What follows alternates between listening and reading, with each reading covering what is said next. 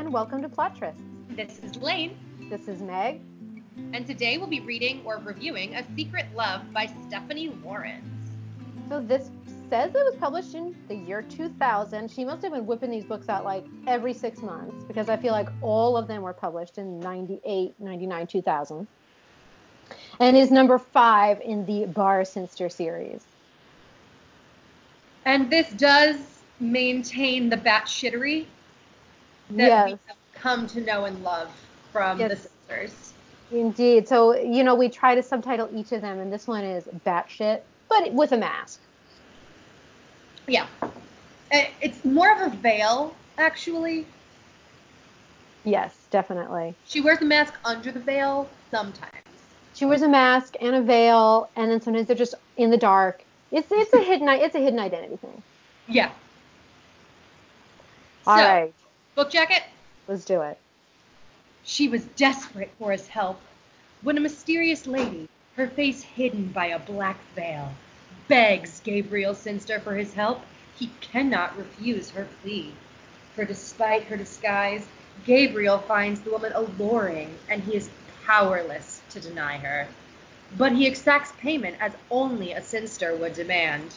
With each piece of information he uncovers, she must pay him in the form of a kiss. He was powerless to resist. Lady Alacia Morwellan knows Gabriel is intrigued, but despite the sparks that fly between them, they have never passed a civil moment together. Yet as the stakes get higher, so does Gabriel's desire for payment. And with each overpowering kiss, each passionate embrace, Alacia knows that she will not be able to resist his ultimate seduction. But what will happen when she reveals the truth? Dun dun dun. I, I know. I like needed that. Um, so we're going with Alethea. yeah. Yes. Okay. That's this. What What did you think it was? Uh, Alethea. Oh, it's definitely. Well, I have. I actually have a stepsister whose name is Alicia. So there's I'm only. so, you on so I'm like sure. I'm actually like pretty sure that the name is Alicia. Great. Okay. I mean, it wasn't. I can't say I actually had a real thought. Yeah. You just were like, what is this name? Yeah, pretty much. All right. So this week, the randomly generated number for our summaries was 12. Here's mine. I can't stand to be near you. Must mean we're in love. And mine is a lifelong friend will obviously only help if she pretends she's widowed. I mean, yes. I like how we both focused on the fact that they have known each other forever, basically. Yeah, so the this is a little different than the other Cynster novels in that it is not a man stumbling upon a woman he's only known in passing Yeah.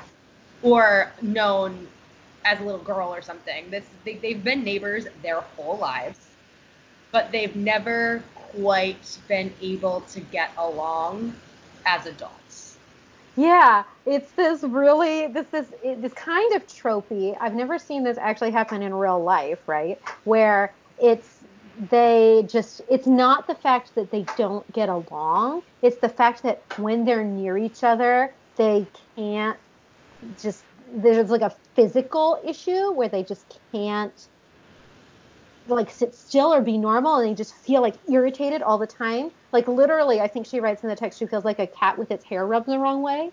Yeah, Yeah.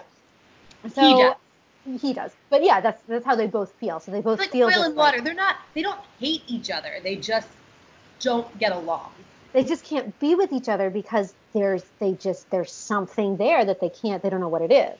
And that something is the reason that when she finds out her father has signed a promissory note that could impoverish the family, she feels like she can't go to him as herself because she knows he can't stand to be around her for too long. Yeah. So she goes to him in disguise, claiming to be a widowed countess. Yes. And she makes him promise on his word as a Cynster that he will not open Debrett's and try to find out which recently widowed countess it is. I mean, it's pretty thin veneer here, but I was there for it. oh yeah, absolutely. So obviously, right off the bat, we got a hidden identity. She is lying. She is both Al- Aletheia got it. Both Alethea and the Countess. Yes.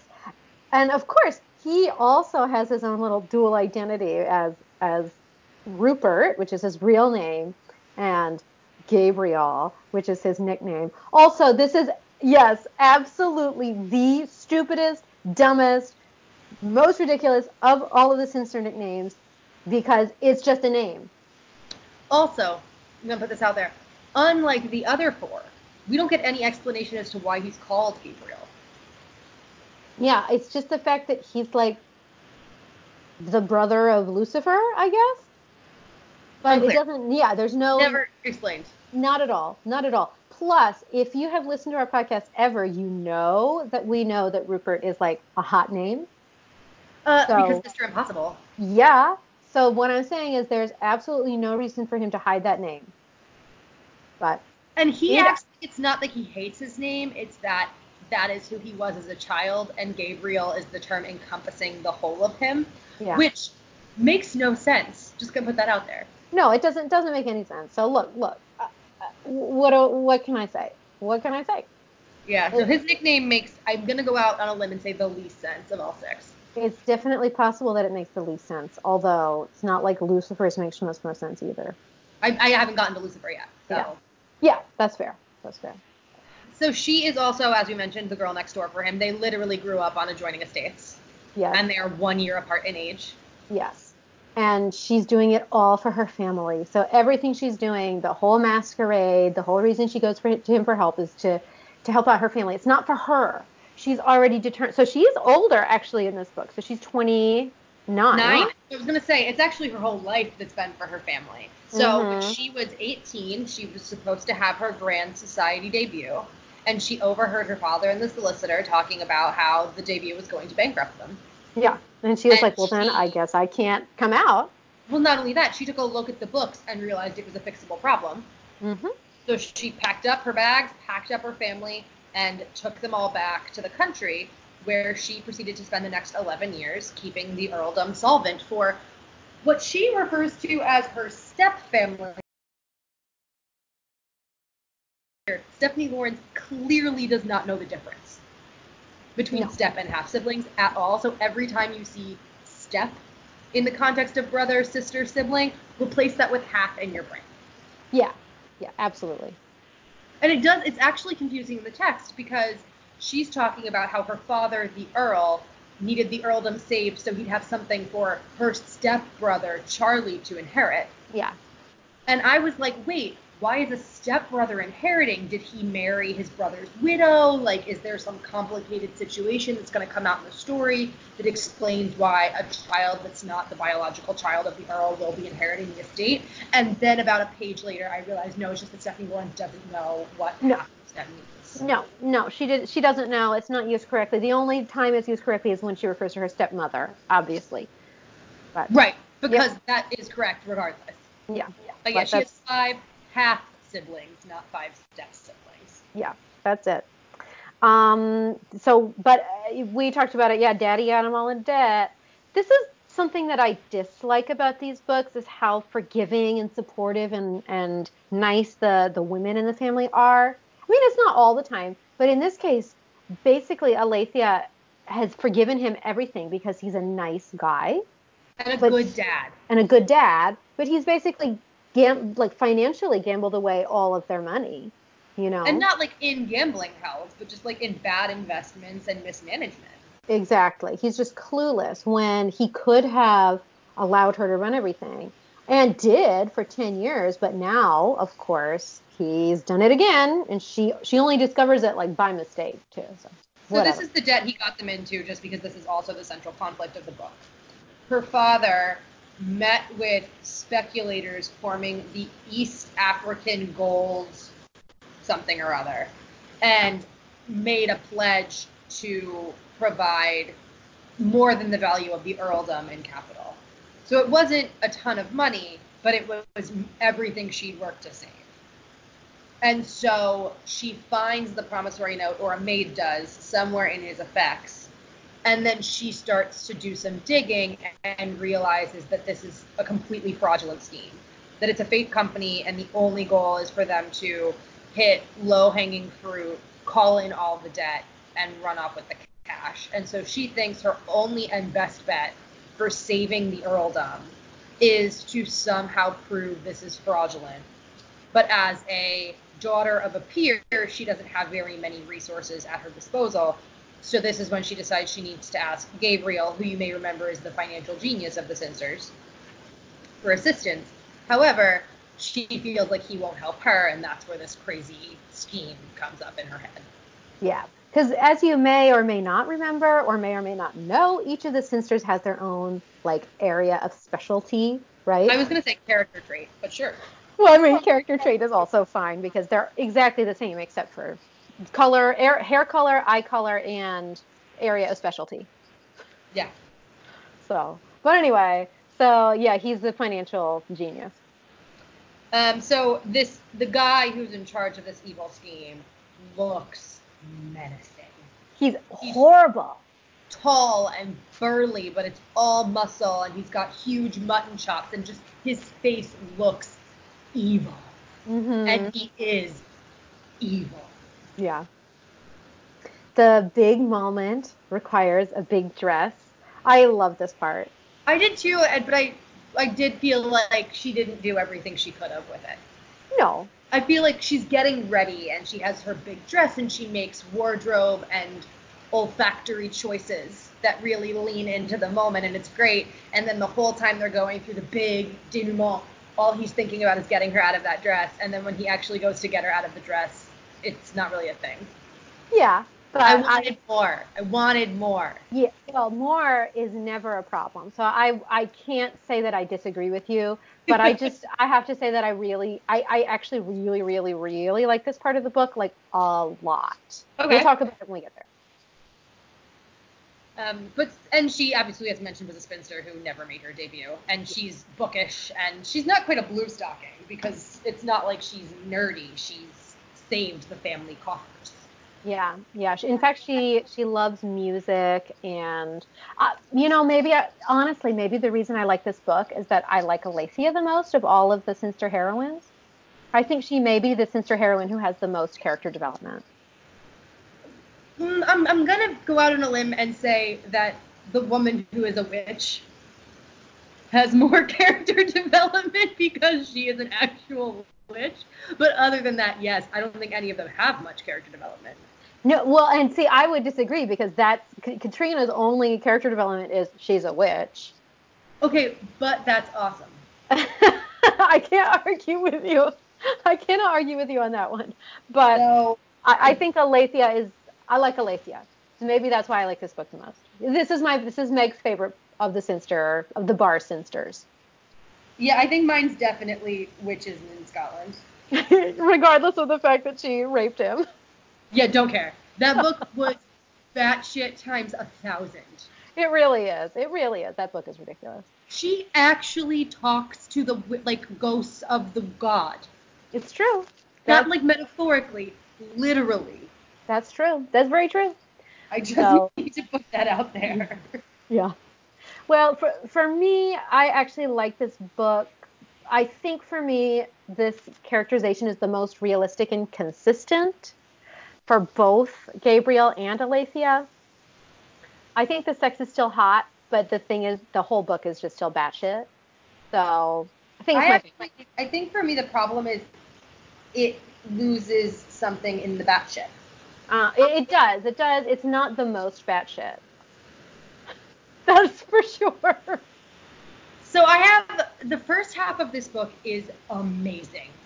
It is probably one of my favorite parts of the Cynster series when she's masquerading as the Countess, sneaking around doing a parallel like investigation, having to make sure he doesn't put two and two together about who they are. They like break into law offices the same night unplanned and end up like going through all the files, learning they can both pick locks. It's so fun and so insane. It's like, oh, of course you both just need to pick locks so you can. Cool. They're also both tall, which I think is talked about constantly in a way that made me laugh every time it was brought up. I love it. I love it. And I love that like a major part of her disguise is the fact that she has to wear three inch heels. And she's already like the tallest woman in the room, so somehow being taller is her disguise. I don't know. It makes no sense. It's so But and it works though, of course, because he's like, well, there's no what woman can look me in the eye? Hmm. But after she gets caught as leading a double life by him, I re- this book went really downhill for me. I think one, it's the exact same conflict all four of the others have had, and I just I might be getting bored of it. But It's this book has so much legitimate conflict with her being the only person keeping her family solvent and like being on the run from blackmailers and bookies and like there's so much actually going on that to shoehorn in at the end, I need him to articulate he loves me yeah. as the conflict. It also felt weird because they've known each other their whole lives. And she does know the Cynsters, and she does know what a big deal it is for him to be pursuing her. Hmm So, like, for the conflict, when she's in dire straits and literally might have to marry him to keep her whole family from becoming, like, homeless, for her hang up to be, but what if he doesn't say he loves me? Felt, like, lame. Sure. Um, the I, sec- I think it was more of an issue though. She does know the Cynsters, and one of their big things is you know being honorable. So she didn't want to be, oh well, now he's found out that I was a virgin. You know, he's got to marry me. She didn't want to. It's the look. I'm not saying it's unique because it's not. It's the that's whole. it. I got ruined, and now he's being great. But it's also not batshit. Like if you're gonna True. do the "I need you to love me" thing, I need it to be completely insane. Sure. And this one, it's just not insane at all. Two, the sex is exactly the same in every single scene they have. It goes make out. He goes for her boobs. Then she gets completely undressed, and then he only gets undressed to the degree needed to perform the act. And that does not bother me at all when she's the countess because she won't take her veil off, so disrobing the rest of her body is like it's like that. Yeah, yeah. and they're like in weird public places and all of that's fine but even once he figures out who she is and they're mostly in beds that's still the way every single scene plays out No, they're not in a bed lane. Okay, we're jumping ahead to sex here, but they are at a ball. This is when she's wearing the amazing dress. They go into, yes, they go into a room, like a wherever, and he undresses her so that the the dress will not get wrinkled. And then they no do this it. is the amazing dress Excuse, I'm sorry. It's a nice ball. It's a nice it's Ball not room. this is not the like ball. ball where everything goes down this is the ball before that Okay, excuse me, excuse me. But anyway, anyway, she's got to get all undressed, and because if she is not undressed, then it will wrinkle the gown, and then they have sex standing up in the middle of this room, Yes. just like he, just like standing up. He's like, okay, let's do it, and she does, like, I'm sorry, Lane. How can you say that it's not batshit? it's it's batshit but it's exactly the same batshit as the previous three sex scenes All right, whatever. That's all. I'm not like individually. I don't have a problem with any of the sex scenes. I just got to the point where like I was like, oh cool, we're three paragraphs in. He's just kissed her, and now Yeah. he's reaching for a boob. Yep, now he's reaching. Like it became very formulaic. Um, they both get really obsessed with her being a mom Yeah, in a way that turned me off in every encounter. it's like the um, it's like the first book. It's like Devil's Bride. Remember? Because that's how he got Honoria to marry him. Right, but once again, Devil's Bride was insane. Like to me, I think this book suffers by being a better romance novel. sure. honestly, in some ways, because stuff that doesn't bother me in Cynster World because there's no logic. There's enough logic here that it starts to annoy me when it doesn't meet my expectations. All right. And then Well, my least yeah. favorite thing about this whole novel is the weird. So the, the villain takes her captive. And then proceeds to detail how he plans to rape her to death. Yeah. No, I mean you'll you'll find no argument from me there.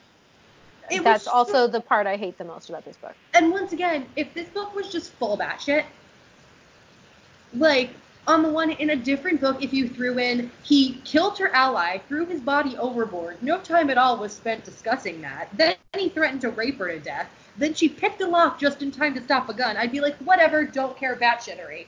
But in this one, it's not batshit enough to get away with that weird threat of violence.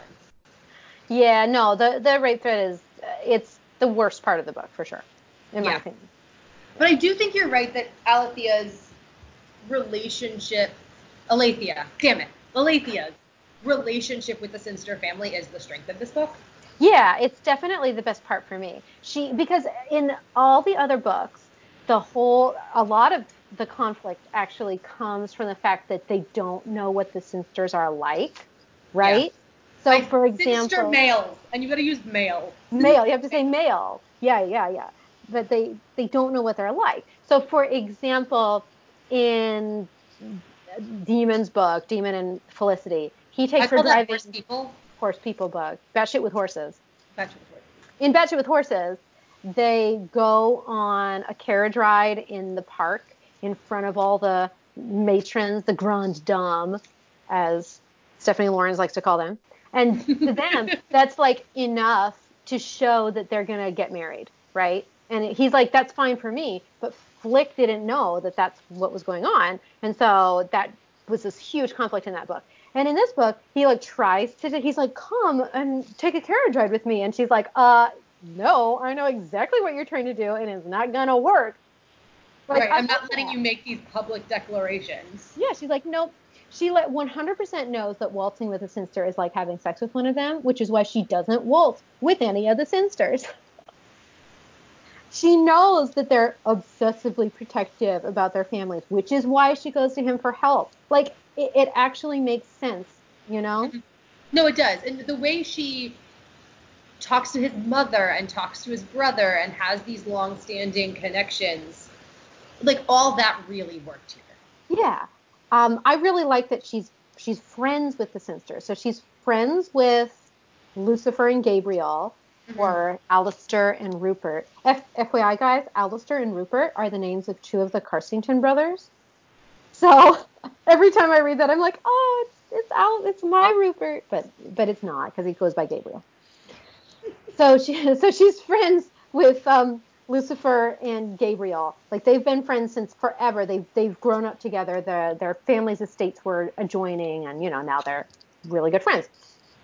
And one of the things that happens in this book that I really really like, and this is this is this goes to show you how little faith I have in these books. Basically, mm-hmm. is that they actually she gives them advice and they actually take it.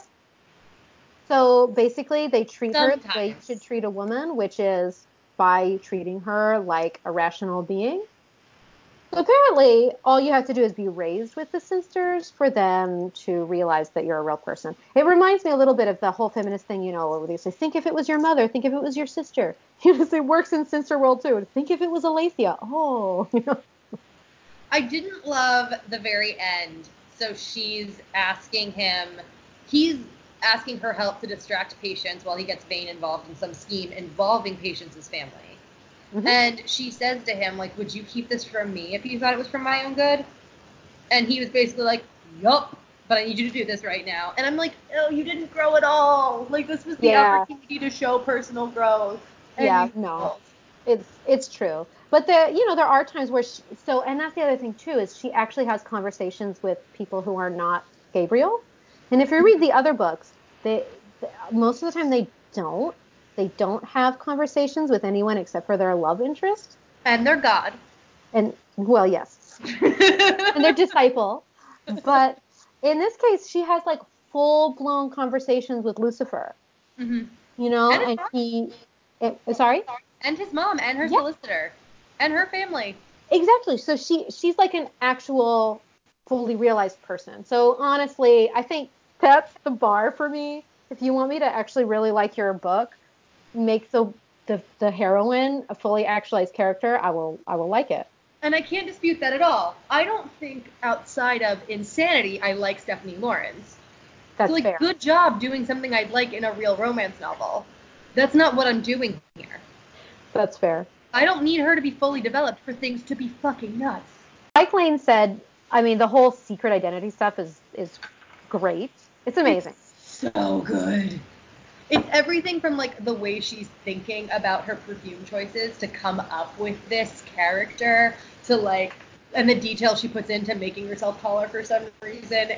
The way the staff's all engaged in helping her cover it up. Like all of that is so much fun. Let alone the scenes between him, her and the countess, him and the countess, and her and him, because she starts thinking, well, clearly it's his problem if we don't have, with like the reason we can't be together. If as the countess he has no problems being with me. Uh Like, so so much fun. It's really fun. Um, and then I actually feel like he has an appropriate reaction after he finds out, which Mhm. is to be upset and angry at her for for. I mean, let's be honest. This is some kind of sexual coercion, right? He had sex with someone he didn't know, and she knew who it was, right? Right. And he was So all upset with that. He knew that. He knew she knew him, and he didn't know her, and so like, but yeah. But still, I mean, I He's think it's appropriate. Exactly, and I think it's totally fair to be upset. Um, if you want to contrast with Scandal, after he found out that he was like raped, raped, like roofied and raped, and he Well, was just like, "Well, drugged, and Yeah. then she continued to drug him, but he did not take the drugs. yeah." And when he found out, he was just like, "Hmm, I guess I wanted to have sex with her anyway, so it doesn't matter." I guess I guess the difference between the two books is that in this one, he, you know, I feel like his reaction is probably pretty appropriate. I was gonna say the other difference is the lack of rupees. Yes, yes, but also less batshit. So. Yeah. Well, because the rupees were bad shit. but absolutely, absolutely crazy. No, And I no, mean, yeah, I, I agree that he's really pissed.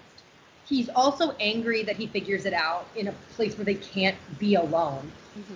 They're at a ball. When he finds a corner, Chillingham follows them, or like her suitors follow them. He can't like get through this emotional processing.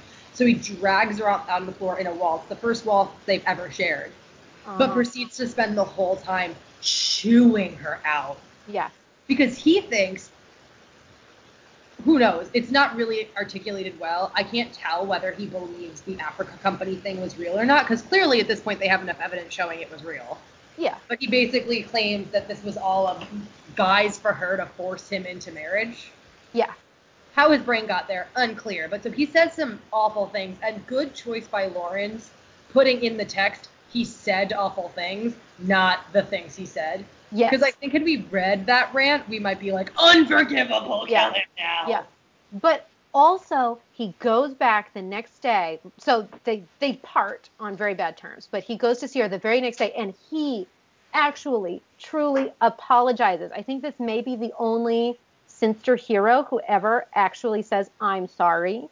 hmm you know so i like that too honestly uh, Yeah. it's it, his his characterization is consistent here which is shocking for a Cynster novel right Yeah. he's been shown to be impatient react quickly have a really bad temper where Alethea is concerned right so the Right. fact that that's how he reacts makes total sense yeah, no, he's definitely consistent, but that means it's not crazy. this is very true this is very true is But I very mean, I'm not disagreeing with anything you're saying. um, I also really like so sh- sh- as a part of coming clean when he figures out she's the countess, she has to explain that her reason for secrecy and her reason for disappearing from the town was the bi- dire financial straits of her family, and knowing that they can't stand to be in the same room. And when she articulates all of that over the course of several chapters and several other encounters, he determines that their like oil and water issue was driven by the fact that they were told they were siblings when they actually wanted to be together. yeah Rocket science. And that um, he could have helped her if she'd involved him in the problem way back then. First of all, she clearly learned on the job. Like, this whole process was clearly very, very formative for her. But second of all, Meg, you have a really good point here. This, this is 11 years ago. He would have been 19 years old. And I mean, correct me if I'm wrong. This is also when he was a cavalry officer at fighting in Waterloo. Right. So what would he have done? I don't know. What would he have done 20 years ago? I don't know. Yeah, it, it, I'm not quite sure what he could have done, but he's just like, we could have been a team. And that's also her biggest thought, sort of, about the two of them is she's done so much alone. Yeah. And when she's resistant to being with him long term, it's because she's like, I don't want to get used to relying on him if he's not going to be there because Yeah. this is really nice. Yeah. So I get the desire for both of them to be like, oh wait, partnership, but also it's a lot of revisionist history that like they've missed their grand opportunities. Yeah, yeah. Well, I I do one of the things I actually like about the book too is after she expresses to him, you know, if if you had wanted to marry me, I was here all along. You could have come to me during these many many years when you were raking it out, raking it up out in the ton. You I was there. Like you could have come to see me Mm-hmm. why now? Why is this suddenly a thing? And one of the things I actually love about this book is that he woos her. So he takes her to the opera. He knows that she really likes music. He takes her to the opera. Um, on the night of her sister's come out ball, he knows that she never got um, to come out. And so he has her, he sends her the posies that a young girl would get, and he sends it to her on that day. It just feels to me like they actually saw each other as actual people. Well, it's And I that a interesting because he decides to marry her, and he says this as the countess. Yes. He decides to marry the countess who he doesn't know at all. Yes. So he does what exactly what the other four sisters have done, which is make the decision to get married based on nothing really but lust and a gut feeling. yes. But then when he realizes he's made that decision about someone he actually knows, he goes to great lengths to show how how well he knows her and how much attention he's paid over the years, even Yes. when they were at odds. So I, I, that's one thing I actually honestly really like about the book. I, yeah, I did like that. yeah, I liked it a lot. And like Lane said, I mean, the major issue uh, with this book is in the the last couple of chapters when she gets kidnapped. Just, I get that the villain had to be a bad guy, right? Like, this had to be the kind of person who was willing to go to any odds to fleece ignorant investors and people who didn't have much. Like, they talk about the fact that his targets are shopkeepers, are people who are, like, investing their life savings, not speculative hot ton investors. Oat ton investors, sorry. Hot ton. Um, but but did he also then have to be the kind of guy who wanted to see fear in a woman's eyes when he raped her to death because that is articulated Yeah, I mean it's it's just like really ridiculous. But hey, this is I will say we have the Cynster trope coming in here, which is that they Yes. take vengeance into their own hands. So they for the entire book, they have been preparing a legal argument against this guy, right? So they're going to take him Right. to court and take him down. But witnesses what they have documents they have like they've been building a case yeah. and, And they've I been trying to fly under this guy's radar and you're like, yeah, this is great. I mean, honestly, I didn't, I didn't, I remember that there was this encounter at the end of the book, but I didn't remember exactly what happened at the end, and I was disappointed because I, if they had a, you know, I am a sucker for a courtroom drama. I would have loved if they had the scene in the courtroom, but no. What happens? They kill him, yeah toss his body overboard. No they leave his body Yeah. Oh well. Yeah. Abandon the body. Mhm. And oh, that's right. They have to abandon the body so everyone knows that he's dead. He, he Mhm. doesn't disappear. Uh, and then they're just really happy because they don't actually have to go to court and expose the family to scandal. I don't know why their whole scheme in the first place wasn't just to kill him. If that's how because it that ended wouldn't be up. honorable he, Oh. they killed him in self-defense the plan wasn't to kill him I but know. once they had him dead It was. be- It worked out better for everyone. yeah they were gonna so it's it's just so ridiculous and so stupid and i was like oh really you i mean i you almost had me forgetting that this was a Cynster book but they went full Cynster at the end so I do have to talk about one of my favorite batshit moments, which was unfortunately lumped in with the weird sexual violence threat, so it brought it down for me. They find the whole book. They're searching for this one key witness, an Afri- a captain who works in Africa who will Yes! be able to cooperate. They find him by happenstance in the very end in a very Cynster way. And then he's like super eager to help, which they hadn't been anticipating. He's like, I'm gonna do, I'm gonna give you everything. I'm gonna get documents. I'm gonna get the works, and I'm gonna come and we're gonna put this guy in jail. And they, Gabriel goes to talk to him. He's like, dude, we don't let this guy know what we're up to. So like, thank you for your enthusiasm, but like, be careful about where you're asking questions, what you're asking for. Like, this guy is willing to kill people. yeah And the you hear about all of this secondhand. You only have one scene with him, and it's the scene where Alethea finds him. So he doesn't take her advice, and you find out through a very like inconsequential comment from Evil Man that in fact he hunted him down, murdered him, and threw his body in the ocean, and they all just take his word for it. No one tries to find him. No one are like the best we can do to avenge this man is bring the villain to justice. And it's like you don't know anything about this dude. You Yep. have no idea if that's accurate. It's Yep. like it was one of the few moments of actual batshittery in this It's true. investigation, and I relished it. Yeah, it's true. Um, I just want to mention this also because I they thought talk, this too. Oh my god, thank you. right? They talk briefly about Flick and Demon. So as you know, we hated Batshit with Horses. That was like the worst of the Cynster books by far. And um, they talk about so this book opens at Flick and Demon's wedding, I believe. Yep. And uh, they mention that Flick and Demon are out on their honeymoon. And what are they doing on their honeymoon, Lane? Visiting racetracks. So they're going all around the British Island or Isles. I don't know if they go to Ireland or not, but they are just checking out all of the different racehorses. Oh my god, I hate I hate Flick and Demon so much. They're so boring. And of course, by the way, throwaway line at the end. Patience and Flick and Witch Woman are all pregnant. Which one? Catriona. Whatever, Catriona, all pregnant. And All like pregnant. they don't even tell you Horse Lady's pregnant. Her husband just makes a comment about the way one of the other expected fathers is acting, and Gabriel's like, "Oh, you're gonna be a dad." Oh yeah. I mean Like the whole thing. It's such a Cynster thing. Post sucky moment of sexual violence. This gets very sensory. Oh yeah. like this very rational book that had not been sensory really for much of the middle. Full Cynster. Yeah, it, it's it's you, you. This is definitely a Cynster book. It, it gets in there. So we've talked about it already a little bit, but um, offensiveness. General Cynster misogyny. Yeah, but For sure. personally, I find that it has a little bit less than the other books, just because they know Alethea, and also Alethea actually calls it out a lot, She does. which I really appreciated about her. Yeah. Um, I hated the villain so much. Yeah, he, he was just awful. She was just terrible. He was too far. Like he was he was a bridge too far, a Cynster too far.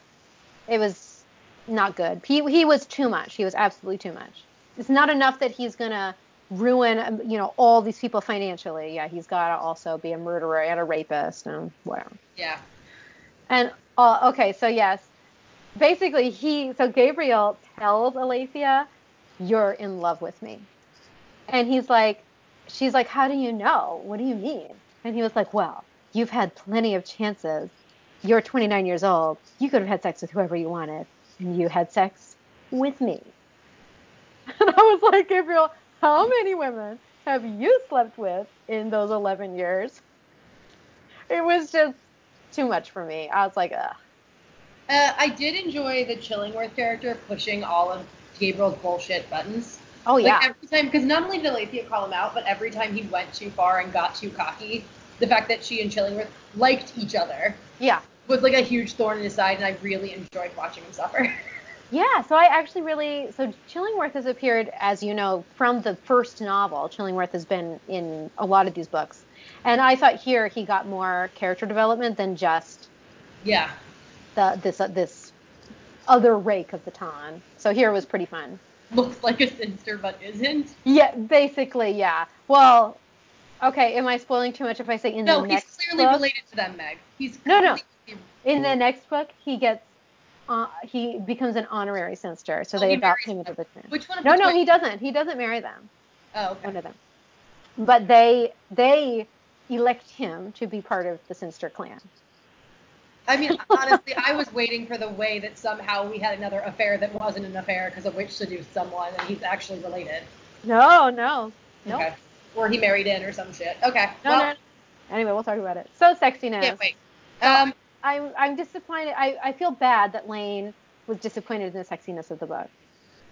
I wasn't at all during the parts where she was the countess. hmm Because the way that they had to work around her remaining masked and veiled, and like her continuing to try to come up with situations where he wouldn't be able to seduce her, and then him finding ways to do it anyway, and then like him realizing once he figures out who she is that when they had sex in the carriage, the carriage driver he's known his whole life is the one that was there. Like all of that was great and so sexy and so fun. I thought the sex went downhill once it was between Alethea and Gabriel. Yeah. Well, and part of that is because the the book, like I like I have talked about, actually has some pretty consistent and believable characterization. Mm-hmm. And once he finds out who it is, they don't have sex for a while. So the the middle of the book really doesn't have very much sex.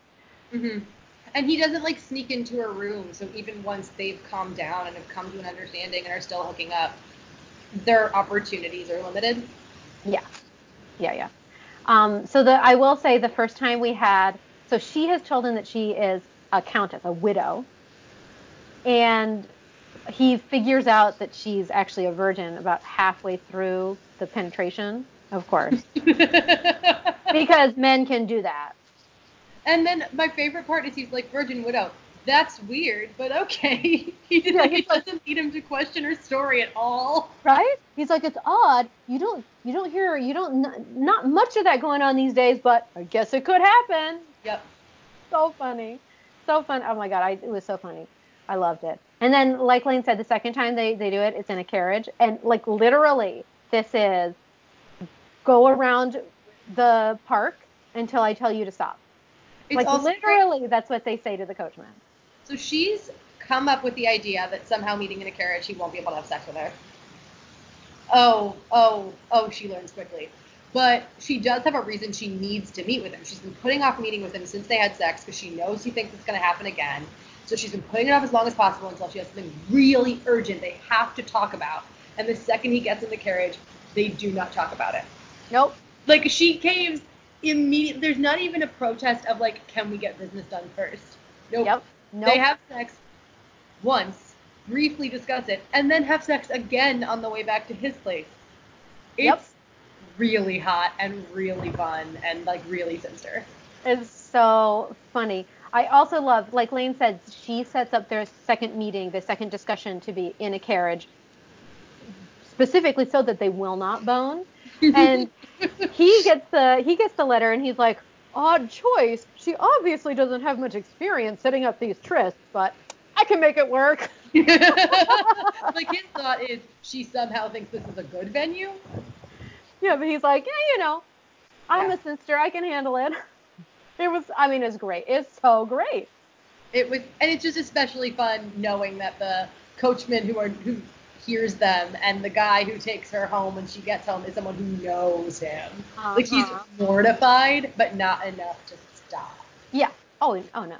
Oh no. And I've, I've already talked about this, but yeah, once they reconcile and and she like accepts that he's wooing her, and I basically by, by this point she's like, yeah, I'm in love. They just bone at a ball in a room, just standing up. Mm-hmm. Just because you know why not? He's a Cynster. Let's do it, Yep. right? Can't ruffle her feathers. Yeah. Uh, and then there's one final scene. It's not like super explicit, but there is the the only scene that happens in a bed. No, the first one's in a bed. Well, I guess it's against a wall and they move to the bed. Yeah, it's wall to bed, which I don't know if we can count it. A bed's involved. A bed's involved. Bed, a bed adjacent. Bed adjacent. but she, so he saves her. They save each other actually from the villain. Which Yep. I also look. If you're gonna have this whole thing in the book, I liked that they saved each other. There was at least a gesture towards a little bit of gender equality. well, and he's it's so weird because stuff that men in that era would have been very weird about, like investments. He's like, oh yeah, we'll like split all that. We'll split running the estate. It's great that you're going to be able to help me out. I've been doing it by myself for so long. But things like, if my brother was in danger, would you let me help you? He won't see. Yeah, yeah. It's like, ugh. But anyway, so they go back to his bachelor pad, which he shares with Lucifer. Um, the scene is hysterical because she like thinks she is going back because he's injured and he needs to be nursed, and everyone else present knows he's not that hurt, so they think her insistence on accompanying him home is a sexual thing, and Uh-huh. she's the only one not in on the joke. Yeah, it's I, I love it. So they go back, they have sex, it's great. But then the next morning, the so I will say this happens at the end of um, almost all of the Cynsters is that there's a perspective switch. So it's going to be the next guy in the series, right? Most of the There's time, one left. So if you haven't figured out by now, the next one's Lucifer. And you Mhm. can't count. Yeah. Um, so I usually dislike this scene because it's just really dumb. It's just like, oh, I'm not going to get married. Mm, You know, it happens at the wedding of the the couple, and then it's the next one this year is going like, well, I better get out of here. I'm not going Right. to get married. This one changes it up a little, and I actually really liked it. So it's from Mhm. Lucifer's perspective. He comes into the breakfast room to find Gabriel and Alethea just having a nice breakfast, and he can tell by the way they're hanging out that they just had like some really great sex last night. And then he gets to be like, didn't see this one coming. He's like, yeah. He's just like, God damn it, really?